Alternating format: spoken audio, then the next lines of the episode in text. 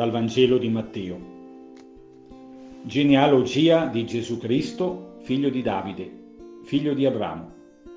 Abramo generò Isacco, Isacco generò Giacobbe, Giacobbe generò Giuda e i suoi fratelli.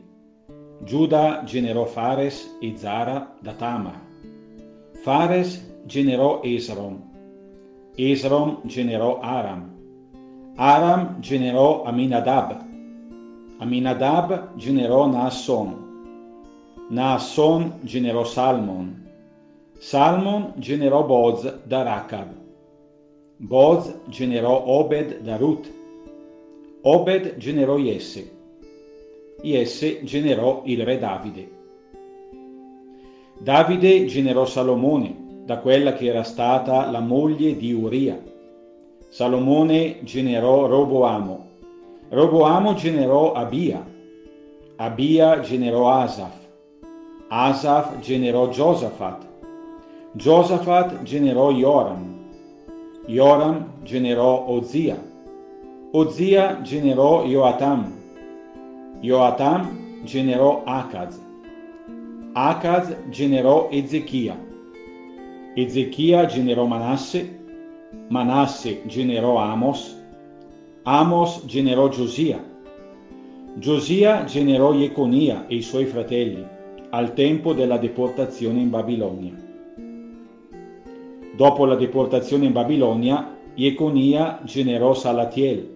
Salatiel generò Zorobabele. Zorobabele generò Abiud. Abiud generò Eliachim. Eliachim generò Azor. Azor generò Sadoc. Sadoc generò Achim. Achim generò Eliud. Eliud generò Eleazar. Eleazar generò Mattan. Mattan generò Giacobbe. Giacobbe generò Giuseppe, lo sposo di Maria, dalla quale è nato Gesù, chiamato Cristo. In tal modo tutte le generazioni da Abramo a Davide sono 14, da Davide fino alla deportazione in Babilonia 14, dalla deportazione in Babilonia a Cristo 14.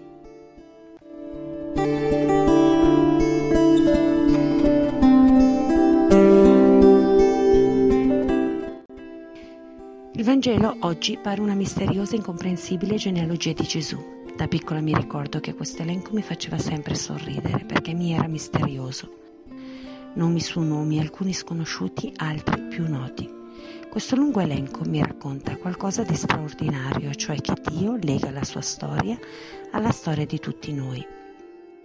Ognuno di noi discende da altri e questo ci rende orgogliosi perché ci sentiamo appartenere, sentiamo di avere delle origini profondi in chi ci ha trasmesso valori e credenze. Nello stesso modo il Vangelo ci descrive le origini di Gesù. Le nostre radici si uniscono alle radici di Dio perché Lui si è fatto uomo tra gli uomini. Ogni nome che viene narrato nasconde una storia, ogni nostro discendente ha dato origine alla nostra famiglia e questa storia ci appartiene. In questo intreccio di storie umane la nostra vita incontra il Dio fatto uomo. Questa umanità riempie di amore e pienezza la nostra storia, la nostra quotidianità. Noi non aspettiamo i grandi eventi o le fasi eclatanti, ma viviamo la grandezza del Signore ogni giorno perché in Lui siamo radicati e Lui ci cammina accanto, ci prende per mano. Oggi ripenso alle origini della mia famiglia, ad ogni familiare che mi ha preceduto e ringrazio Dio per l'esempio che è stato per me.